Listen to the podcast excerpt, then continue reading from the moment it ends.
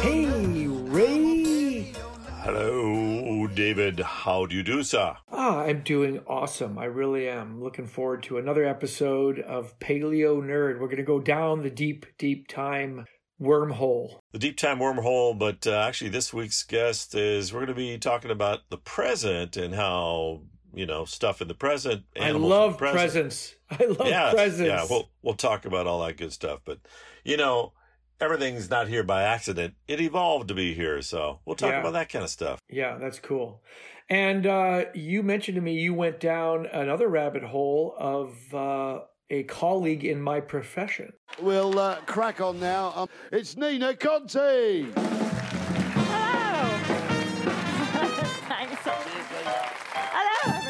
Hi. Thank you. How lovely. Um, yes, I am a ventriloquist, and I try to say that without shame. I was turned on to Nina Conti by you, sir. You sent me a kind of sick and twisted little uh, YouTube video where she's in counseling with her monkey and her shrink, and Yeah. It was the funniest damn thing I've watched. And since then, I've been watching binging on YouTube videos uh, with my wife and I. Just she's sick, man. Yeah, but I love her. She's one of the few ventriloquists I really put on a pedestal because she is unique. She's self depreciating or self Deprecating. She's self deprecating. Uh, she's sick. She has a twisted mind. She's perverted. She sounds like she'd be a blast at a cocktail party or just over to the house for dinner or something, man. But Her or the Uh, puppet. Well, yeah, I I, I kind of I have a thing for Monkey, man. Monkey is pretty cool. The shrink keeps asking for her to, you know, the next session is only you, Nina. Don't bring the monkey. And then the monkey wants to come on his own, and Yeah. Oh, it's that brilliant. can't happen. It's brilliant. It's brilliant. So yeah, people ask me what's what what am I doing on the show with a ventriloquist and how does the ventriloquism come into the whole thing? And I said, well, you know, he's not moving his lips the entire time that we're doing this. So it's amazing. It's true. I'm not moving my lips, and that would make you the. Oh, Ooh. I see what you did. The oh, dummy. Oh, man. The dummy. Oh. But you know what? Ventriloquism has nothing to do with paleo nerds.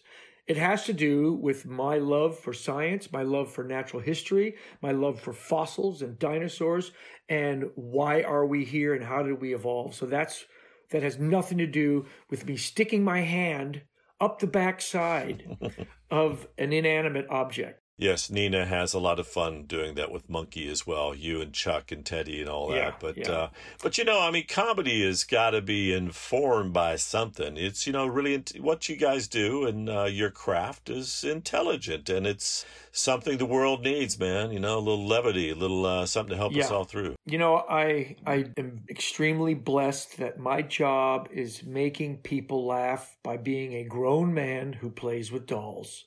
And I like to think that my little Crayola drawings are helping the world too, and my silly little T-shirts. But yeah, here we are. Yeah, we have an amazing guest today, and I've read his books, uh, and they kind of changed my life, and they changed my point of view on the natural world around us. Absolutely. You're the same. I read. We were arguing who uh, who read the book first. Beyond words, what animals think and feel, and and you've got his latest one too. And I just picked it up. Uh, the latest one is Becoming Wild. Yeah, how Yeah. animal cultures raise families, create beauty, and achieve peace. That's the title. Can I can I do this, Dave? I have a quote, and I don't want to ask Carl to read this quote, but I, there's just one little paragraph that I read in this new book, and I thought it was really cool, and I thought we could ask him about this topic. But may I, sir? Sure, but Carl who? Carl Safina. Right. Okay, great. Oh, those are his books. We haven't mentioned. Yeah, all right. I'm, I'm an amateur at this. All right, but here goes. A taste for the beautiful exists as a deep capacity, one bequeathed to us through inconceivable ages, shared to varying degrees by many creatures. It seems to me that a sense of the beautiful exists to let living beings feel at home, happy, and alive here on earth. If anything is more miraculous than the existence of life, it is that life has created for itself a sense of beauty. Whoa. Is that not like freaking And and what book was that in? That's in the new one. That's in uh, Oh. uh, Becoming Wild. We're going to meet him online here in moments. I'm pretty excited. Hey, Carl Safina. Welcome to Paleo Nerds. So good to finally meet you. And let me, let me just read off a little intro so our listeners know who you are. Carl Safina is an ecologist and an author of numerous award winning books about the human relationship with the natural world. His books include Becoming Wild How Animal Cultures Raise Families, Create Beauty, and Achieve Peace. That's his latest book. Beyond Words What Animals Think and Feel. Song for the Blue Ocean, Voyage of the Turtle in Pursuit of Earth's Last Dinosaur. He is the founding president of the Safina Center and is the endowed chair for nature and humanity at Stony Brook University, where my little sister went to school, by the way. And Safina has hosted the PBS series Saving the Ocean. And Carl, we have so many friends in common, it kind of blows me away. It's so good to finally meet you. And Yes, it's a little Thank you. ridiculous that I, I have never previously met you because I, I've had your posters and your art all around for, I, I don't know, since I was uh, two years old or something. no, I think we're about the same uh, vintage. Yeah, You're one year younger than me, but you've been through Southeast Alaska a few times, right? yeah, a few times. Well, both Dave and I have homes here in Ketchikan. Dave's here occasionally, but but Carl, I know this is the Paleo Nerd Show. Um, are you kind of a paleo nerd? Um, I wouldn't have said so, so I, I guess it's for the uh, the listening public to judge. Well, no, I think we've decided you're a nature nerd. All right, Yeah. I'll, I'll go with that. I'm definitely an, a nature nerd. Yes. So I must say, Beyond Words, uh, when that came out, pretty much changed my life for the one reason that you forced me to look at the animal world in a different way. And that is that we've always compared us to them. Why are animals like us? Are we like them? But you separated it. You said, no, animals are animals. They are them. They are themselves. And how did you come to that first realization? What was the epiphany that pretty much was the basis for that book? Well, you know, when you're five years old, you don't have any built in biases uh, too well developed yet. And I always just found animals incredibly fascinating. Nobody ever told me that they were less than us, or, you know, nobody ever told me to compare them to humans in some way.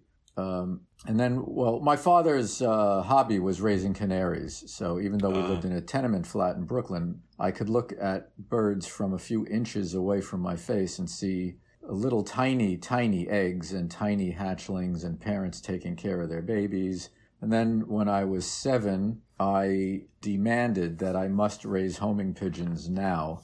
and my father eventually caved into my requests, my insistent requests, and we fixed up a shed in my backyard and I got some homing pigeons. And when you are when you're breeding pigeons, you stack up boxes. So we used to use uh, like peach crates and apple crates, and we had a stack of those on the walls of the shed. And the pigeons decide who they're going to marry, and sometimes they have squabbles, and sometimes they fight with their neighbors, and um, they go out every day and travel around, and then they come back and they f- feed their babies, and they go to bed. And across the yard, we lived in our own stack of boxes called an apartment building, where people decided who they were going to marry, and sometimes they squabbled with their neighbors, and they left every day. They came back, fed their babies, and went to bed. And it just always was obvious to me that the main fundamentals of life and the broad strokes of things, we are all very similar. Then I learned that, in fact, we are all literally related organically in one sweep of evolution and time. I guess that's the paleo part of my nerdiness. And um, and then I learned when I was uh, more advanced in my education, I learned that that's all wrong. That um, What is? yes, there yes, there's evolution, of course, but um, you can't attribute human thoughts and emotions to other animals. Other animals have no thoughts, and other animals have no emotions. Right. You cannot be anthropocentric, yes. Uh, you can't. You have to be anthropocentric. You cannot Well, be yeah. anthropomorphic. That's it. I'm sorry. I screwed yes, up. Yeah. it's good to screw up those words because they're pretty worthless. Um, they're, Yeah, they're very destructive concepts, actually.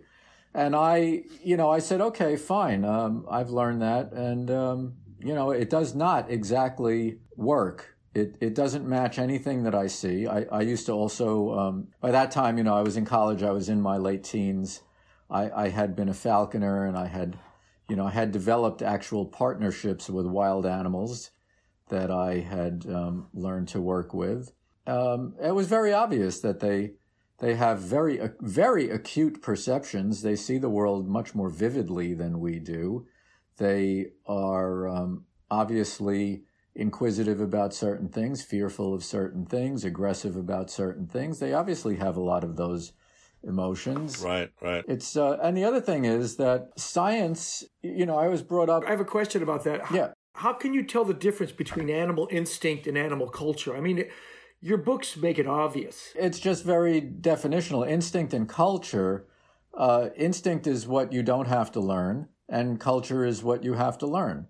That's it. Right. If you if you don't do it, then you don't have that as an aspect of culture. If if you do it because you've learned it from a social group, then that is culture by definition. If you do it because it's just uh, an innate impulse and you don't have to learn it from a social group, then that's just instinct. When did science realize the difference? Very well, as far as as far as non-human animals, very very recently, and the the definitions of culture. Most of these things, you, you have to be clear what your definition is for purposes of talking about it, because there are a lot of very differing definitions. For instance, there's probably 50 published definitions of culture in the various sciences literatures, and um, I use the plural there because you know anthropology has there's different kinds of anthropology and some of it a, a lot of anthropology is focused entirely on humans then there's you know there's paleoanthropology there's uh, primate anthropology there's all kinds of things but the, the anthropologists who are focused entirely on humans have published in their journals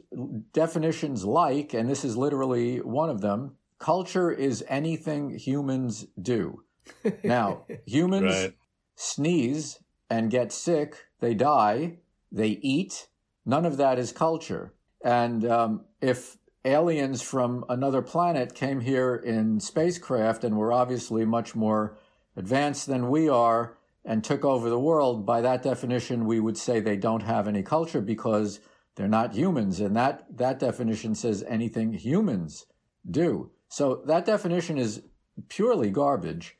And uh, we need much, much better definitions that actually reflect what culture is. Now, if you're a human, you're born with an instinct for language, but you don't know any language. Your instinct lets you acquire a human type language. And it might be Hungarian, Czechoslovakian, Vietnamese, Japanese, English, Spanish, but you have to learn that socially. So the talent or the ability to learn a language is an instinctive one. Humans, in, ex- in some extreme circumstances, who are never taught a language will start to develop their own kind of language. Um, Like isolated deaf people in places where nobody knows how to communicate Oh, I've them. never heard that.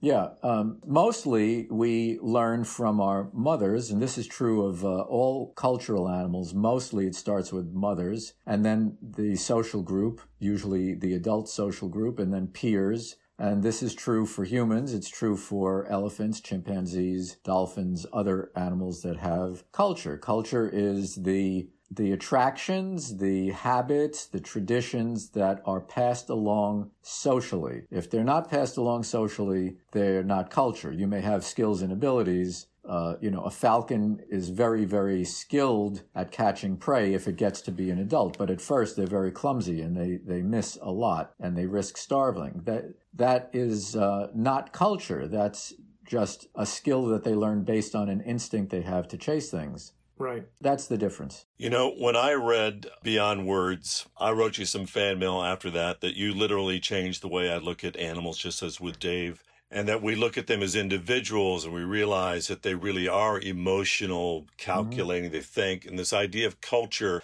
And one of the things in that last section of Beyond Words, you start out with elephants and then it's wolves and dogs, and then you, you end with orcas. Being here in Southeast Alaska, I've been around orcas from time to time.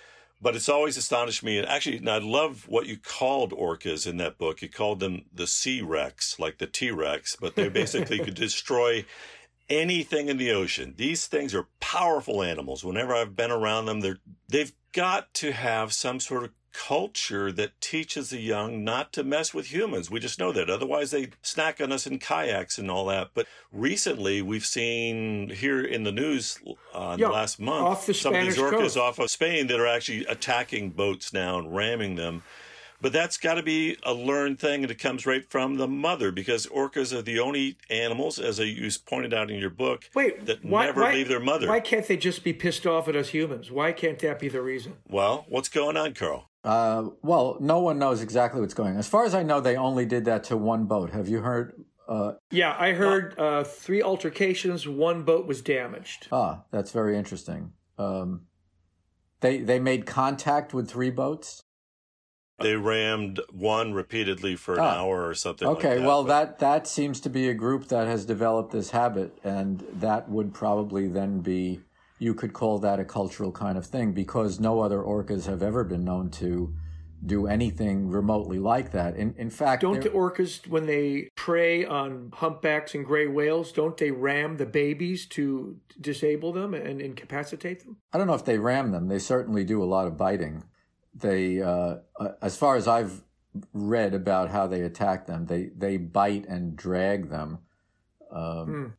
You know, if they're trying to kill something big, it's not a gentle operation. Well, without much data, we really can't uh, comment on what's going on there. But let, let me just say, though, that there was an orphan orca that I write about in my book Beyond Words, and he was stuck far up a fjord in British Columbia. He couldn't hear anybody else, and he was up there for several years. And he he he was lonely, so he interacted with humans quite a lot. And if he wanted to play with a forty foot sailboat, he would give it a big shove. But if he wanted to play with people in a kayak, he would give them the gentlest little tap. And it, it appeared that he he certainly knew that he could either play with or harm people. And he didn't want to harm them because he didn't harm any. You know, if he just wanted to create a lot of havoc and have a lot of fun, he could have dumped some kayaks and slapped people Yeah. around.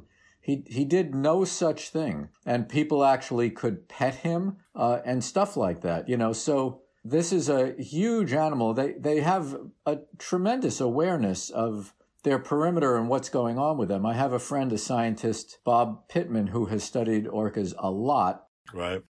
and he told me he once was uh, on the ice in Antarctica along along the ice edge, and there were some orcas there. Um, and he he made a big snowball and he threw it at one of them, and it immediately picked up a piece of ice and threw the piece of ice at him.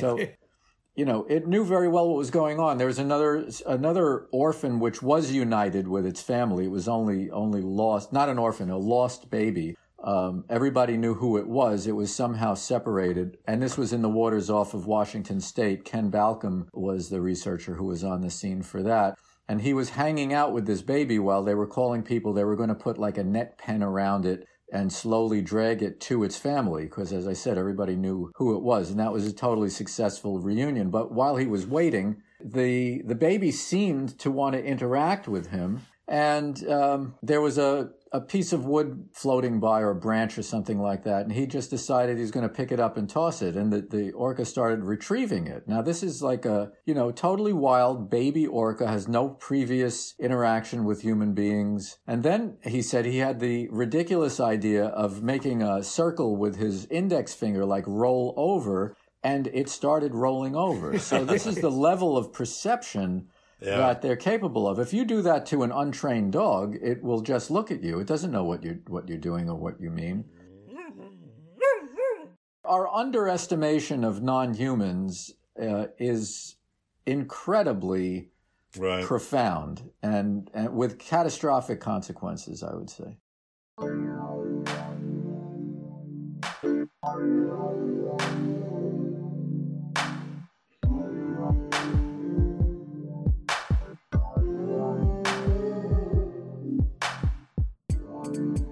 There was an incident here uh, near Ketchikan in 2008. A young man by the name of Ellis Miller. He was age 15 at the time, and he was swimming in the water towards shore. And his parents were in a boat nearby, and they suddenly saw this V in the water traveling at super high speed. It's just like in the horror movies. You see the, the surface wave going straight at Ellis. And they started screaming at Ellis. Ellis was swimming along. He's actually in the Kayhi swim team. He heard a huge boom under the water.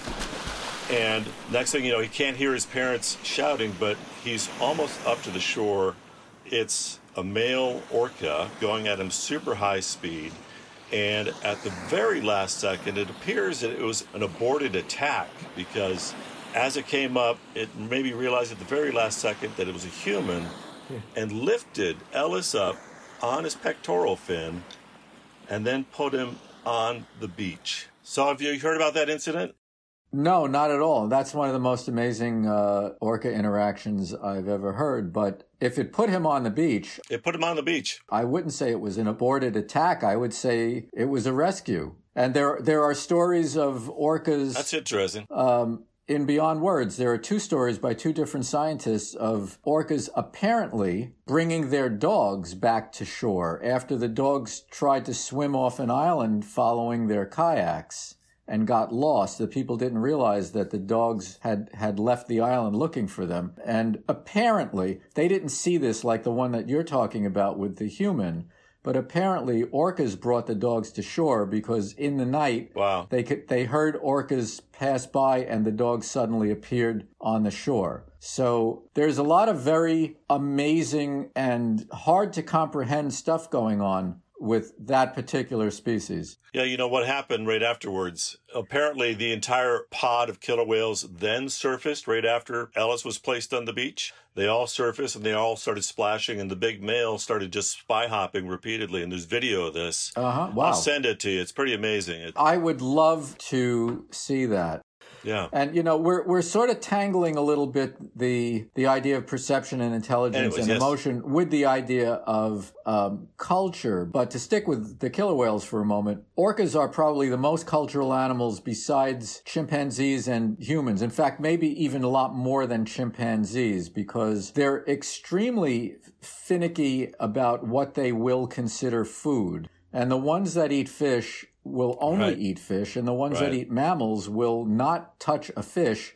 There are others that only eat penguins. There are some that eat everything. And these are all different groups that humans have given different names. We call them types. But the basis of the difference is a cultural basis. And the different cultures avoid one another. The fish eaters may come within a few hundred yards of mammal eaters and they, they will not interact. They avoid each other. And that's one of the most fundamental things that culture does with humans and other animals is that it makes Tribalism. Yes, it makes individuals come together in a group that then has a group identity. So individuals clump into a group and then the groups avoid or repel or are hostile to one another.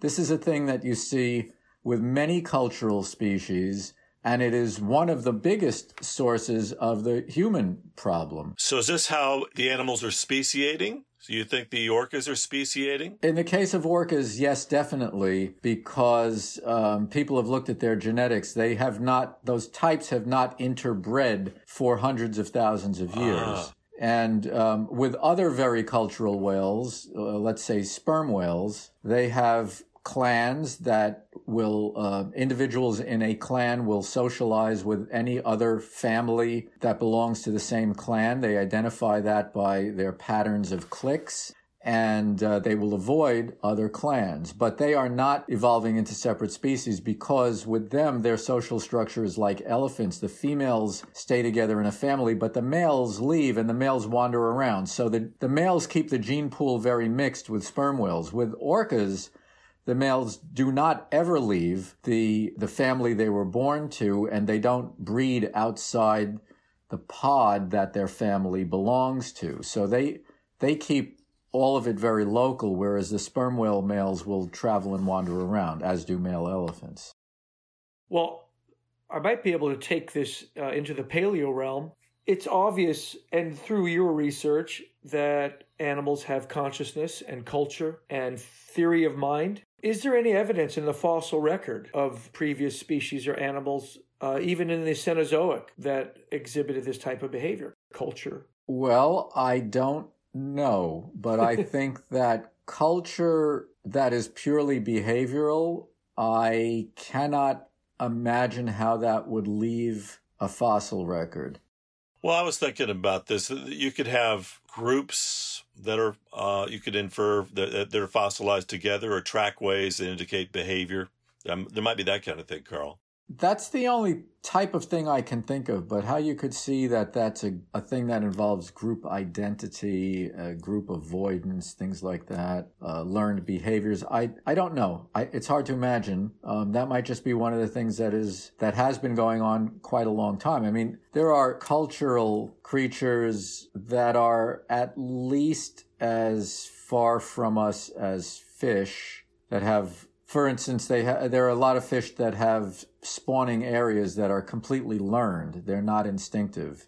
And experiments have shown that if you change them up, they uh, you can you can get them to to start and, and all go to a new spawning area just by saying, "Hey, check that out over there." You get a few it's a little to go over there. it's there. a little more formal than that. Just a little more formal than that. But anyway, uh, and um, certain insects, uh, some people consider certain behavior of certain insects to be cultural, but let's just say at least fish. So that would mean that probably for, you know, a hundred million years or something like that, there has been non-human culture.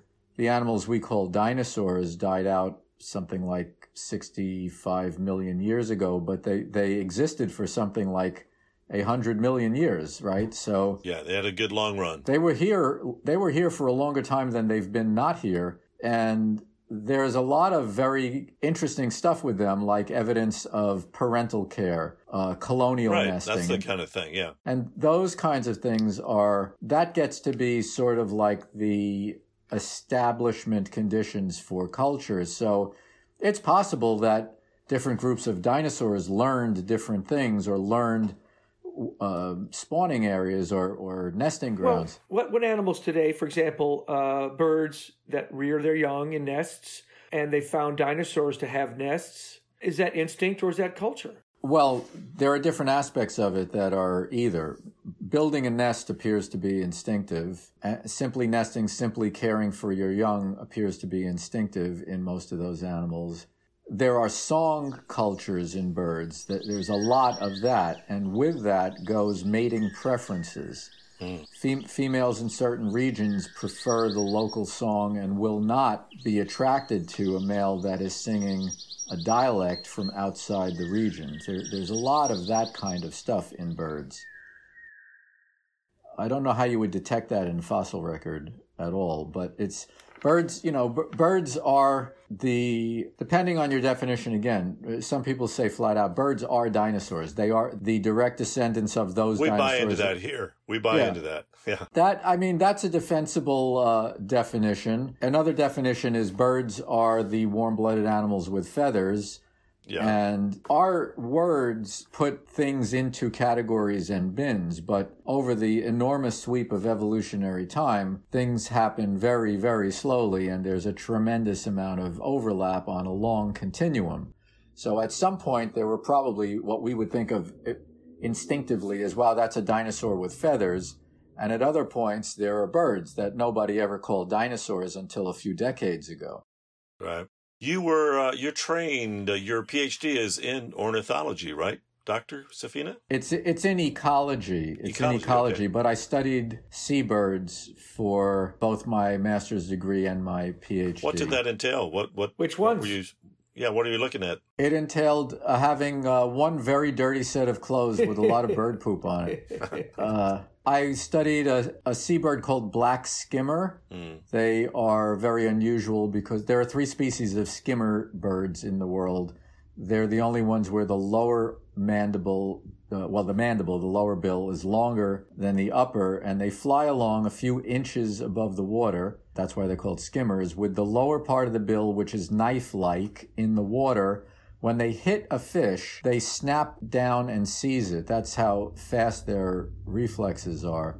I studied their nesting for my master's degree, and then uh, in the same area, I studied common and roseate terns. But I studied with them. I studied their foraging ecology, their relationships with the fish that they eat, and with larger predatory fish that chase the small fish to the surface. And they both make the small fish available to the terns, but they also eat a lot of the small fish. So they're both enablers and competitors at the same time.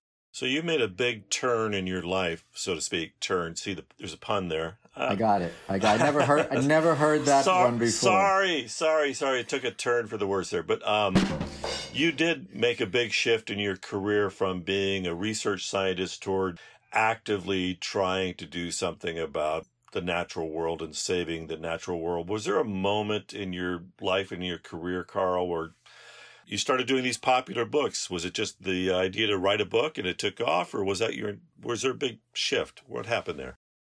Um, I, I wouldn't say there were moments or a big shift. I would say that when I was um, a freshman in college, I'm not sure, I, I read a book about Alaska, Coming into the Country by John McPhee. Beautiful book. And yes, beautiful book. And I thought the first 75 pages of that book were about the most thrilling thing I ever read. And I thought, because I was so ignorant, I thought, I think I could do something like this someday. I, I, I never lost that thought that I might one day try to write a book. And I had that book and a, and a couple of others on my desk when I was trying to figure out how you write a book. Uh, I went back to that book a lot. But also, you know, I knew from the time I was quite young that we had problems, there, that there were endangered species. And I thought, well, that doesn't sound good. Maybe someday I could help with that. Rachel Carson's book Silent Spring was so disturbing to me that when I first read it when as an adolescent, I got about 30 pages in and I, I, I couldn't look at it again for another 10 years Wow. because it literally, literally made me nauseous and I had to put it down because I thought I was going to throw up. You know what the other one So- for me was was Farley Mowat, A Whale for the Killing. Yeah. Um, a Farley Mowat book called Sea of Slaughter Yeah. was uh, another book that I read before I. They're life changing. They're they're life changing when you read that. Yeah, they're life changing is right, and I realize that books have the power. As your book was with us. Right. Thank you. Thank you very much because I realize that books have the power to be life changing and I aim to write potentially life changing books. But to Ray, what you said are there moments when when I was studying the terns on the ocean, I I was also doing a lot of fishing and I noticed the fishing was just getting worse every year. Year after year fewer everything, fewer fish, fewer sharks, fewer turtles. Is this in the Atlantic? Yeah, off the coast of New York, actually, uh, Long Island, where I've always lived. And I, at one point, I just thought, I, I cannot keep just studying terns while everything declines. I have to try to do something about it. So I got very, very heavily into starting to create um, fish conservation as a part of the environmental movement and got a number of the environmental groups involved in seeing that fish are wildlife too. Yes, indeed. They're not just commodities, they're a matter of conservation concern. We had some really big successes and a few major failures. Uh, this was in the 90s, but at that time to serve to serve that cause, I wrote my first book, Song for the Blue Ocean, and the idea was to Yeah. you know try to change, create an inflection point in, in in how everybody viewed fish and approached fish and try to show how rotten fisheries management was, especially then. Try to build public support for total reform of how we approach the uh, the ocean. Uh, but but what happened was when that book came out, my colleagues said, you know, this book is pretty good, and uh, we can't write this book. We can go to all the meetings with all the congressional representatives and all these people and the fisheries managers. You don't have to come to all the meetings if you want to just write the books. The books, you know, this could be helpful if you keep doing this. So you I thought, encouraged. Yeah. yeah, uh, you know, and I thought, well, I actually I do want to keep doing this, and if you don't mind, um, so that was a really clear second inflection point. The first being into fisheries policy, the second one out of fisheries policy into writing.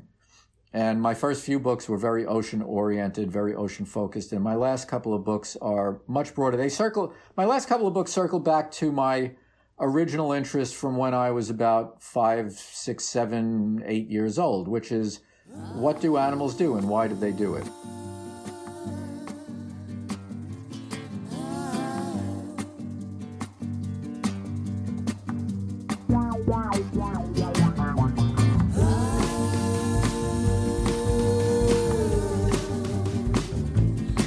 Were very instrumental in uh, fighting uh, high seas drift nets, and uh, you Yeah. had some success in that field. You you were fishing as a kid, and uh, you saw these changes. I got to say, in the 37 years I've been fishing here in Alaska, I love fishing as well, and uh, I've seen changes in the ecosystem around me. Uh, Yeah. You.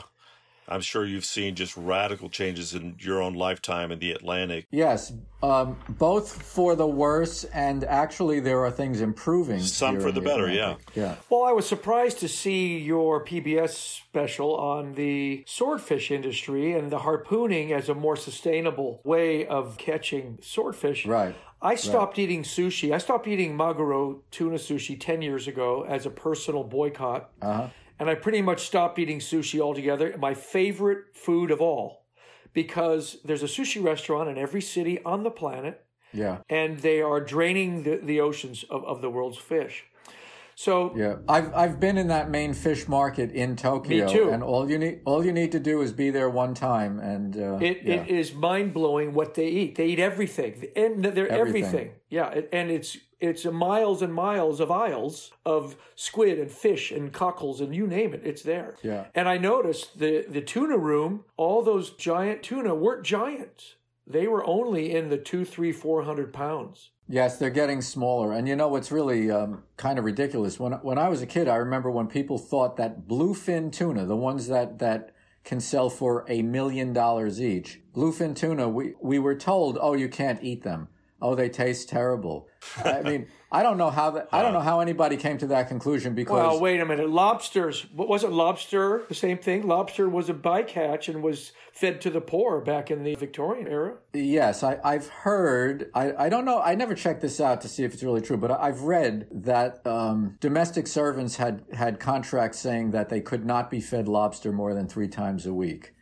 I don't know if that's true. It's a good story, but it, It is true. Great book, Secret Life of Lobsters. Read that one. yes, that is a that is a great book. Uh, lobsters were used to chum for striped bass here on this coast. You could find lobsters under rocks at low tide. That's you know that's how super abundant they were, and that uh, they're supposed to be that super abundant. Like most things in the natural world were super abundant. So, my question back to the swordfish how much of the world's fishing industry is sustainable? That, that boat seemed like they've got their act under control. And, you know, the lobster, the main lobster fisheries, they are self regulating. They don't want to lose their catch 10 years from now. Yeah.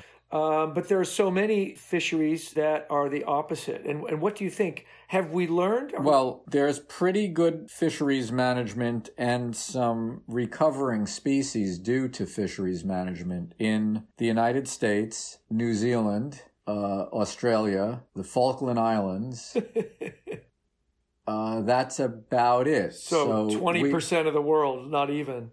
No, not even. No, not even. A lot of the rest of the world is it, fishing is literally a nightmare, and the human rights abuses in a lot of fisheries, especially the ones that come out of Southeast Asia, have just come to light in the last five years. There's a great film called Buoyancy. Have you seen that? I have not seen that It's one. There's a, another one. a Thai boy who is uh, who thinks he's going for a job, ends up becoming a slave on a fishing boat out of Indonesia. Is that a uh, fictionalization or a documentary?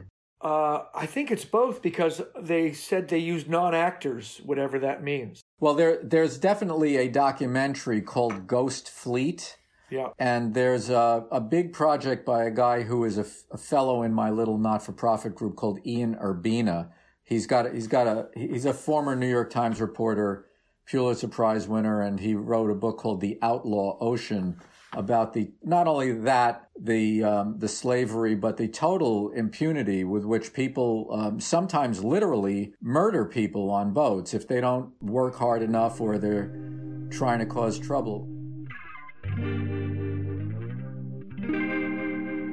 Carl, we recently had a guest on, Peter Ward. Peter Ward's a brilliant man at UW, uh, paleontologist, ammonite expert, saves the Nautilus, great thinker, several books. But he uh, came up with a theory, the Medea hypothesis, that basically it's it's not Gaia. The Earth is not self-regulating toward beauty and harmony.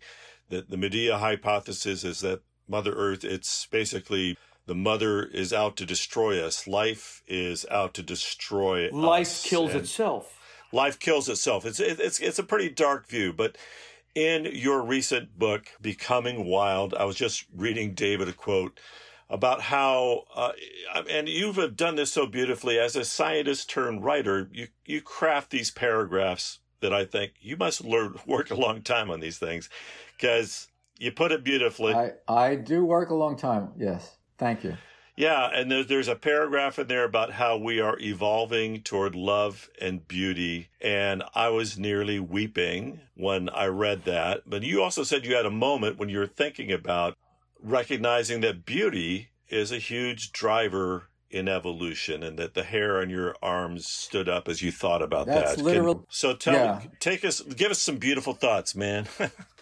Yes. Well, it's a little it's a little hard to rapidly encapsulate this, but let me let me just bounce off the idea that life kills itself, which I think is a is a very strange way to look at it.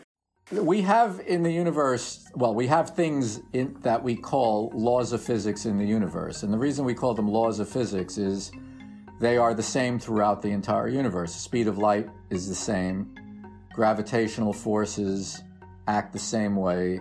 The elements are the same elements throughout the universe. You know, there's carbon, there's hydrogen throughout the universe, subatomic particles, all the same everywhere.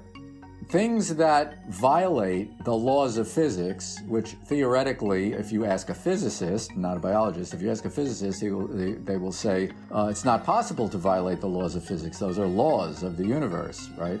You know, we call them laws because they're patterns that we've discerned. One of the laws of physics is that the universe tends toward disorder, that anything you see that's ordered is actually breaking down. Things are becoming simpler, farther apart, and that kind of stuff. The whole universe seems to be doing this. There's one exception life. Life is a self organizing, self perpetuating process. If you look around the universe for life, you find none. At the very, very least, it's extremely rare because we've been looking and searching and we don't see any. Um, so if it if it is there, it is not universal. It is not one of the laws of physics because it is not the same everywhere. It's not even the same everywhere on the planet Earth. It's something that violates the second law of thermodynamics. It does not tend toward disorder. It tends toward tremendous intricacy and order that is self-creating and self-perpetuating. And that is, according to our definition, a miracle. Life is a miracle. A miracle that basically the human mind is generally not smart enough to comprehend as a miracle. We generally take it completely for granted, and um, we do a lot of harm. Let's just put it that way. So it would be good if we realized the exceptional miraculousness of the planet that we're on, the process that we're part of, the organic relationship among these processes. Now, getting to the beauty part, you can see that in a lot of animals, males look different than females. And we can take birds as a good example because most people know that there are a lot of male birds that are colorful while female birds are camouflaged. And, uh, or we misogynistically often say females are drab and the males are beautiful. But it is true that the males are often a lot flashier and a lot better looking. Why, why is that? If natural selection would say they would get filtered out because they're more noticeable, they're more vulnerable to predators. They should be all camouflaged, like the females are camouflaged. And I was thinking about, well, Darwin himself realized that his theory of natural selection does not account for a lot of the beauty that we see in the natural world, that this seemed uh, not accounted for by natural selection. Something else must be going on. He realized that females choose males based on their courtship displays, based on showing their fancy plumes and um, advertising their colors and their intricate song. And based on that, the females choose. So the females are always choosing the ones that, according to their arbitrary sense of beauty, that is considered beautiful by species A, B, or C, that they're always choosing the ones that have more of that currency, that is the beauty that is the currency of that species. So I was thinking, okay, well, what about these macaws I'm studying here? The males and the females look the same and they look like tropical fruit punch. They're, none of them are camouflaged. They're incredibly bright. What's going on? Well, look at all the other parrots in the New World. There are several dozen species. They're all basically in green camo, but they're all small. There are lots of things that can eat a small or medium sized bird. There are not that many things that are going to eat something as big as a macaw. So somehow, by getting big enough to avoid most predators, they're too big for most hawks. Getting big enough to avoid most predators, what happens? Both sexes explode with beauty, as though life it has this inner pressure to want to be beautiful. And how does it get beautiful? It selects beauty. That's literally what happens during the courtship process the selection is for beauty. Life is selecting for beauty itself. And it has created much of the beauty that we see in the living world. But doesn't beauty in the male indicate strong? I have strong genes, so it's not necessarily an aesthetic view. It's I will give you a strong offspring. That's one part of it. But what that strength looks like is totally arbitrary and totally aesthetic. So if you're a blackbird, you show that you're healthy and vigorous by having glossy black feathers. That would not work if you're a macaw. A, a black macaw would probably be avoided. Um, a, a bird that doesn't even sing the local dialect is avoided. It's so there, there are these arbitrary aesthetics that develop within each species, and that itself apparently forms a basis for different groups starting to speciate.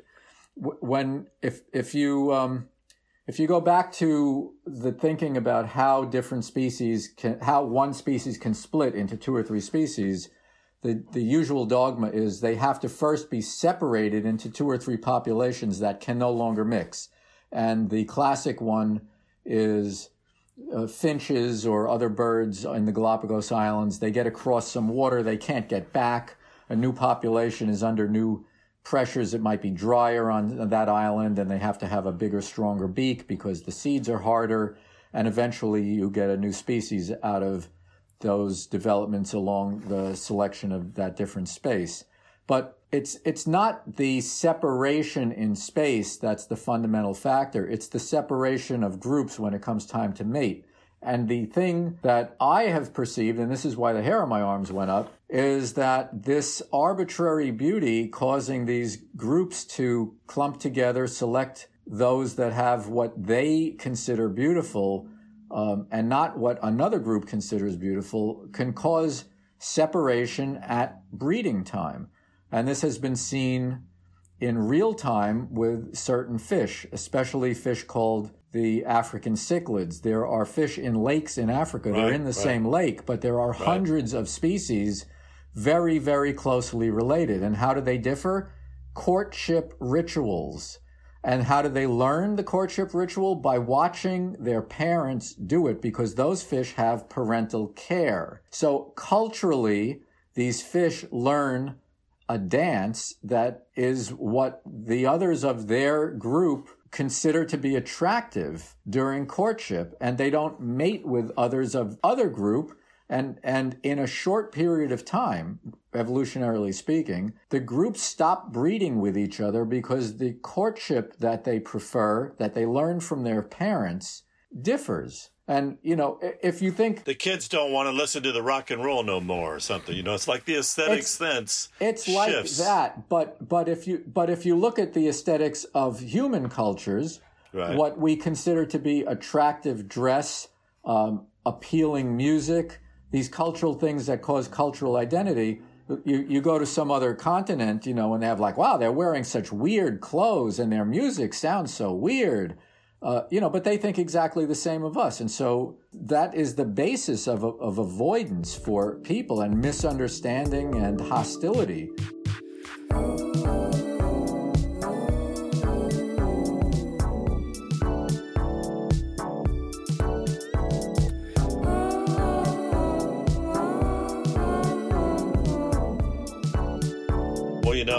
Yeah. I just sometimes wonder, Carl, if this sense of aesthetics can be equivocated with being cool somehow. You know what I'm saying? It's sort of a an intangible. This group of animals likes this, and they appreciate this sense, It's- and they begin to separate. Is there a way to test whether or not animals are judging each other in some sort of degree of I don't know? Well, it is. It's completely a judgment. Who you choose to be a mate with, um, you know, based on the vigor of uh, their song or the complexity of it, or whether it's got the right, uh, you have the right plumage and things like that. Those are judgments. Is nobody forcing anybody's hand, nobody chasing you away or forcing you to marry But I'm wondering somebody. if there's some clinical test that could be. I mean, surely people have tested this idea of the uh, peacock's tail and whether or not the lady. Yeah, there have been experiments like that. They, you know, they they paste different feathers onto different birds. They cut the tail in half and and see how well they do. They have a huge aviary with uh, females from the local area and males from the local area and from a few hundred miles away. And the ones from a few hundred miles away sing a different dialect, and the females leave, and the local ones sing, and the females stay and check it out. Huh. So yeah, I mean, I would say that the fact that they are evaluating is uh, is totally established uh, and, and is even experimentally established. When salmon come into rivers and they change colors and they Yes. develop humps and things like that, it's it's it's for no other purpose than to appeal to potential mates. I didn't know that. I see it happening all the time. Wait, yeah, wait. they're like, I didn't know that that was a display. It's completely completely a display. thought that was the fish decaying because it's in fresh water. mm, no, No, those those those sockeyes turning cherry red and the, the pink salmon Breeding. developing a big hump. Well, yeah, the big hump, well, the bigger the hump, color, you know, color like me, whoa, color me ignorant. I, I need to um, yeah.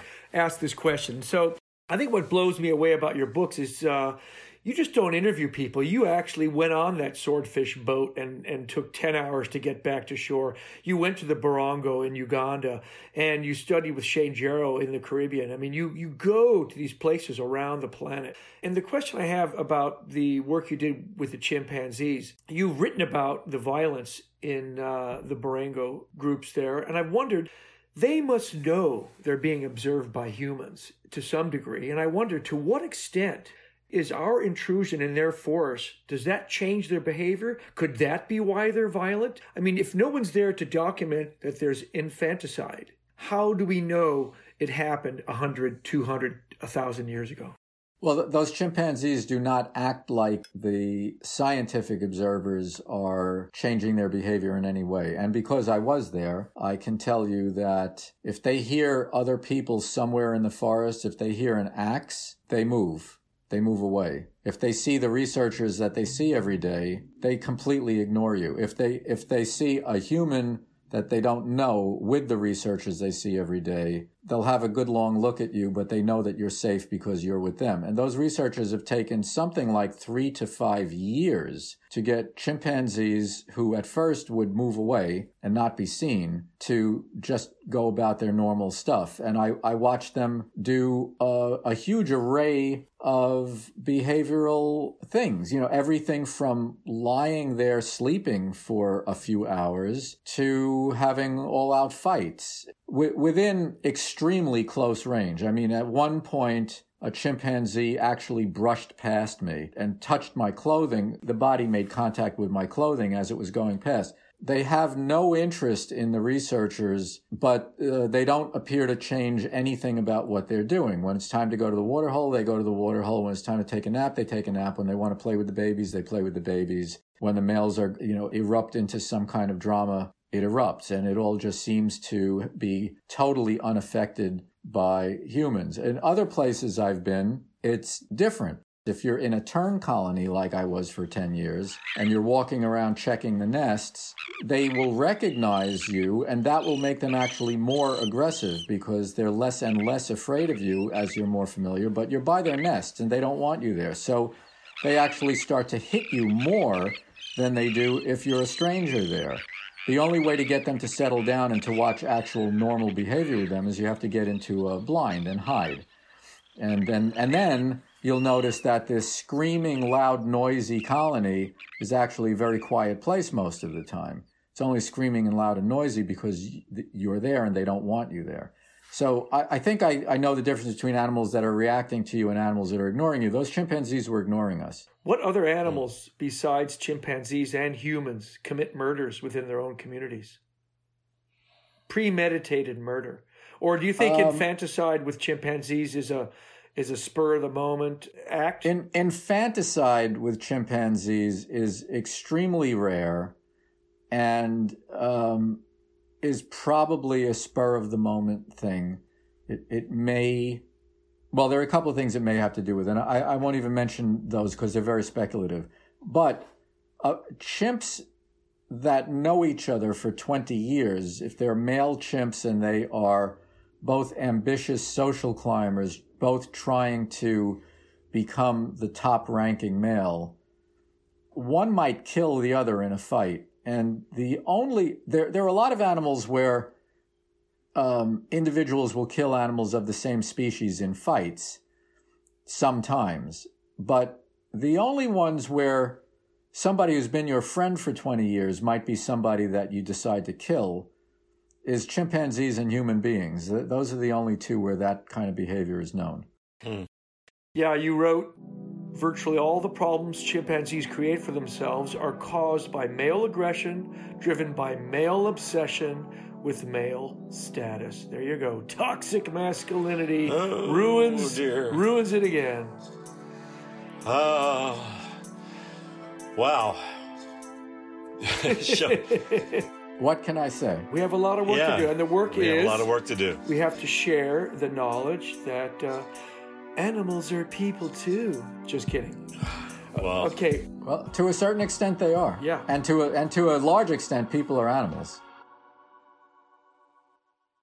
actually, Carl, you, you've not really been a fossil digging kind of guy, right? All right. No, not really. I've I've I've dug some fossils with fossil diggers, but no, not really. Have you ever speculated about time travel, like what it was like back in any time zone? If you could actually time travel back, would you go? Is there any point in our the great history of our planet that you're curious to go to, and what would you want to see if you could time travel back? Well, obviously, I, I think most people think of things like that, and obviously, I have thought of that. But I have a good way of doing it, which is I go to places that are very far from any people. And some of those places are, in many ways, the way that they've been for millions of years.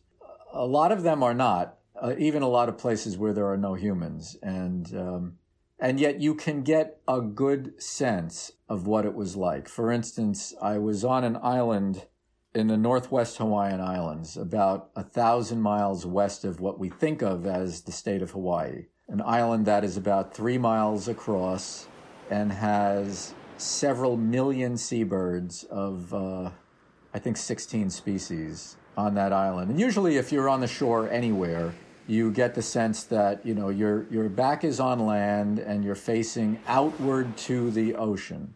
In this place, every horizon is the ocean. There's no there's no back to the land. It's all ocean. And I got a very very strong sense there with the unbelievable sound of those millions of birds, and especially toward the end of the day when ma- many of those birds come to land at the end of the day, and a lot of them nest in burrows, and they go to their burrows and give their, you know, they relieve their mates if they're um, if they're incubating eggs, or they take care of their chicks in the dark. And at the end of the day, toward sunset, to watch millions of birds stream in from every degree of the round horizon on planet ocean was an unbelievable different feeling about being alive on planet earth and it really it really felt like well this has been going on for quite a few million years these kinds of birds have existed. They've they've nested on these islands, and it, really was just unbelievable. But I, I also I get I get the same impression often when I'm fishing. Literally just yesterday, we went to a spot about 12 miles from um, the end of Long Island Montauk. uh, by yeah Montauk. We left Montauk in the dock. we traveled about 12 miles to a place called Southwest Ledge on Block Island. Uh, it's it's a it's a ledge of drowned land and boulders that extends about two miles off the southwest tip of place called Block Island. And at first light, because it's September, the fish are starting to feel that migratory energy. Um, a lot of fish that have been there all summer, kind of quietly, they're starting to get very, very active and move, and there were fish swirling all around the surface. Um, at, just as it was light was coming up, um, they were feeding very, very aggressively. Um, some of these fish were 40 or 50 pound striped bass that we were catching and releasing, um, keeping keeping some of the smaller ones for food. We saw all these shearwaters and gulls move in on the action. There were these little fish called half beaks running in huge pods on the surface. We, we call that pattern running bait. And uh, then about 100 bottlenose dolphins moved in. Wow. And, you know, I, I looked over to where we had come and I could see other boats coming, but we were the first ones on that scene. And that, that you know, you could say, well, the fish populations are different because of human fishing pressure and everything else. But yeah, but that behavior and the fact that it was happening at dawn and the fact that it was in September as the temperature here has been cooling and the migratory energy is starting to affect the animals, that is like is like going back in time. I absolutely love that. In fact, I think I need that feeling because Me too. I thought many times during the morning, I thought how refreshing it is with all the depressing news of this horrendous year 2020 that we're all struggling through. Wait, did I miss something? Yeah, yeah. Yeah. Dave, there's a pandemic, but I gotta say, Carl, that's why I feel so lucky to live in a place like Alaska. Yeah. That those those pictures you just painted, that beautiful. Thank you, man. That was the best. That was some of the best time traveling. You took us there. Thank you.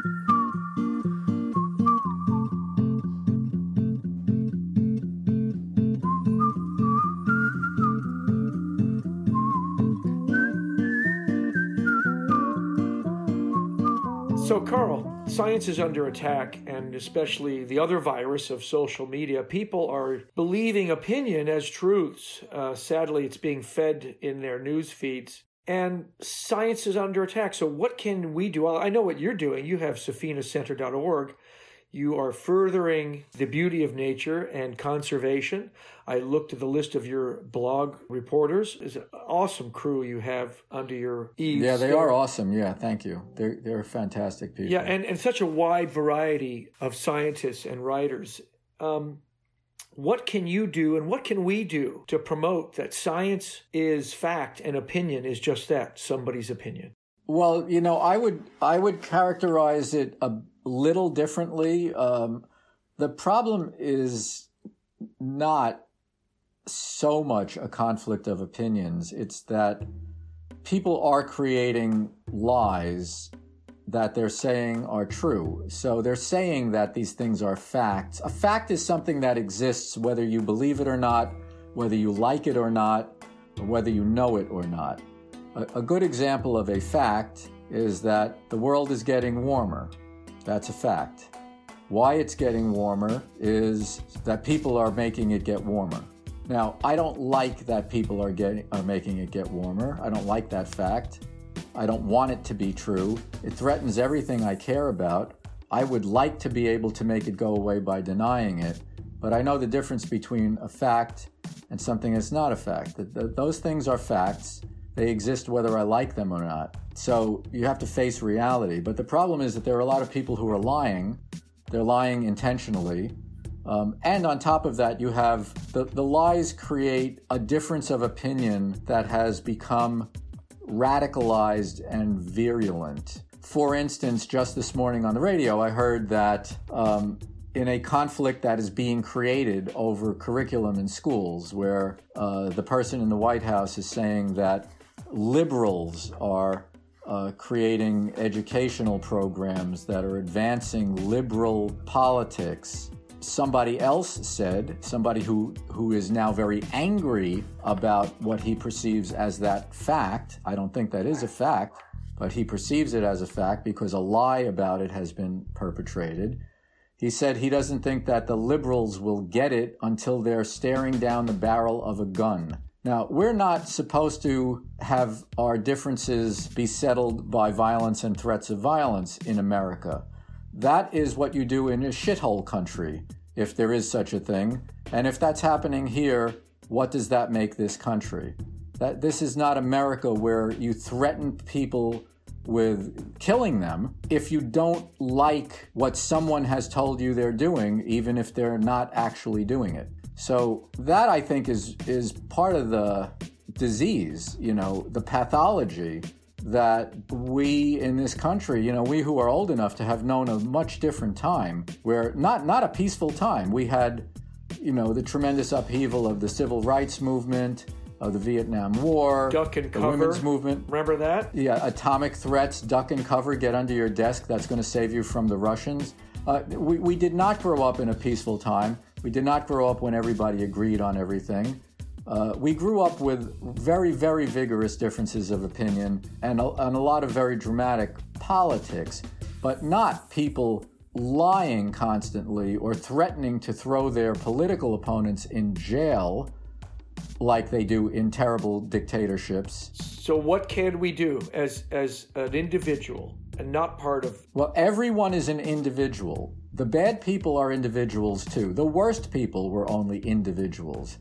They found like minded people and they created social and political momentum. We, we can each do, we make decisions every day about what kind of people we're going to be.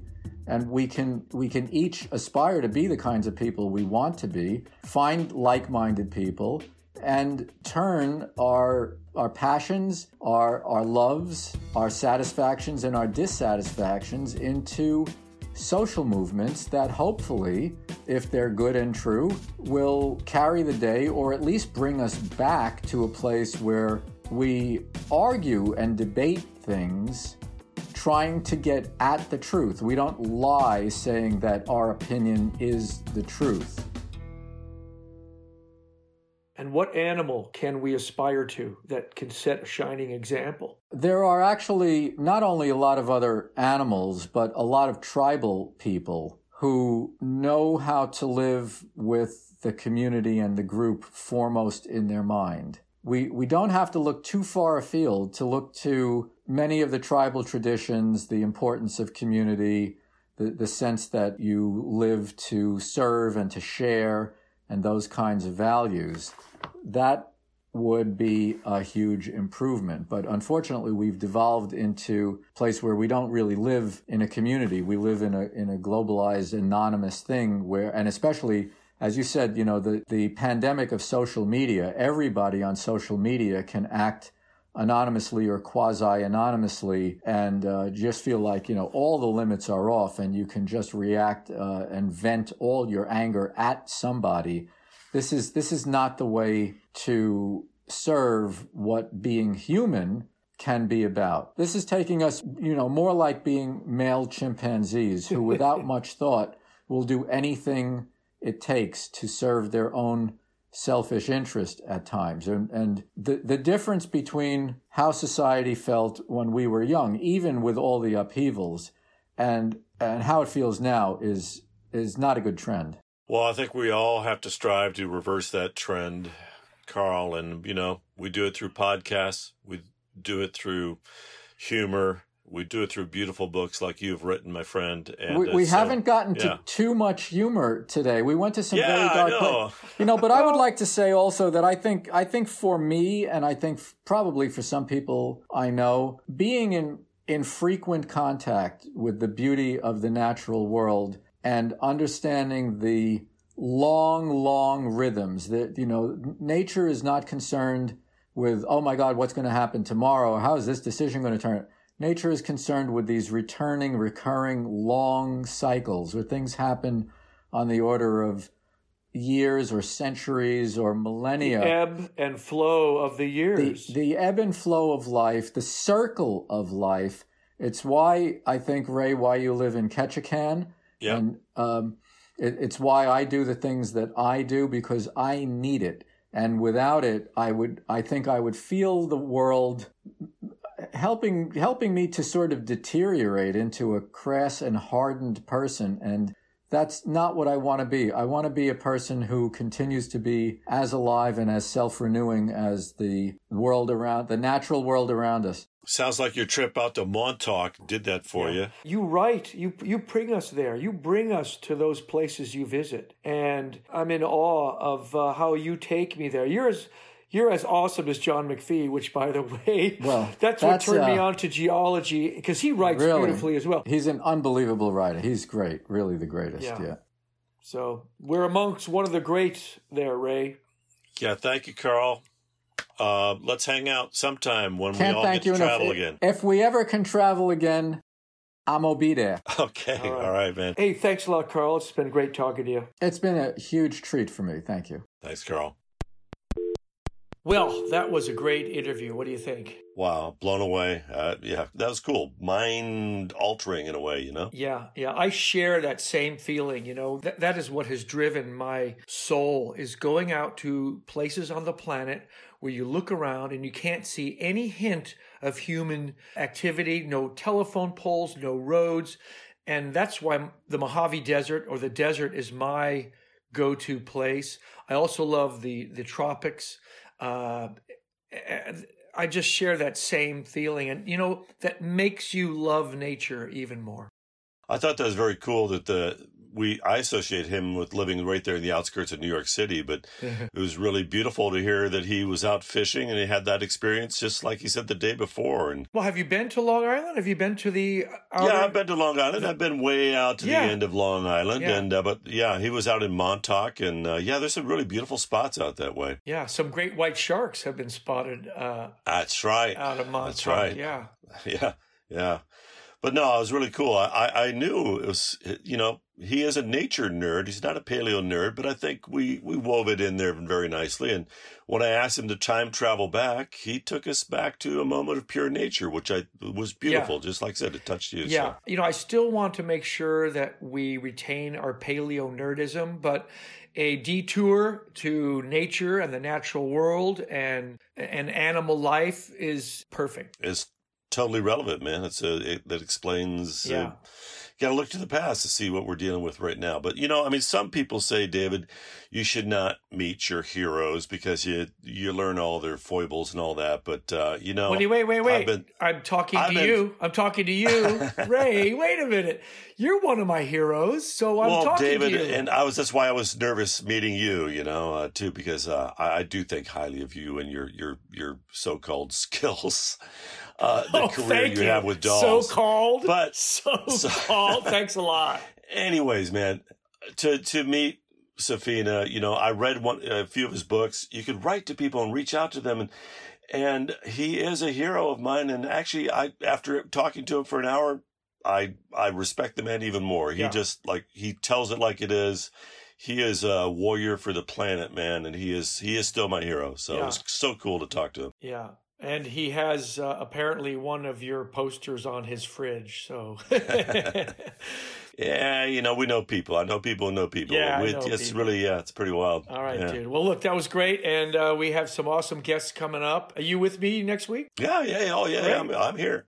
I hear you might be going on a trip, so you might be recording from another locality, which is going to be awesome. Maybe down where the inland sea, the great I'm North I'm American hoping to travel to the Midwest. We'll see if we'll see if the pandemic will allow me to do it. But I, I have an exhibit that's closed in Kansas, and I want to go get my stuff. So Awesome. we'll see. Awesome.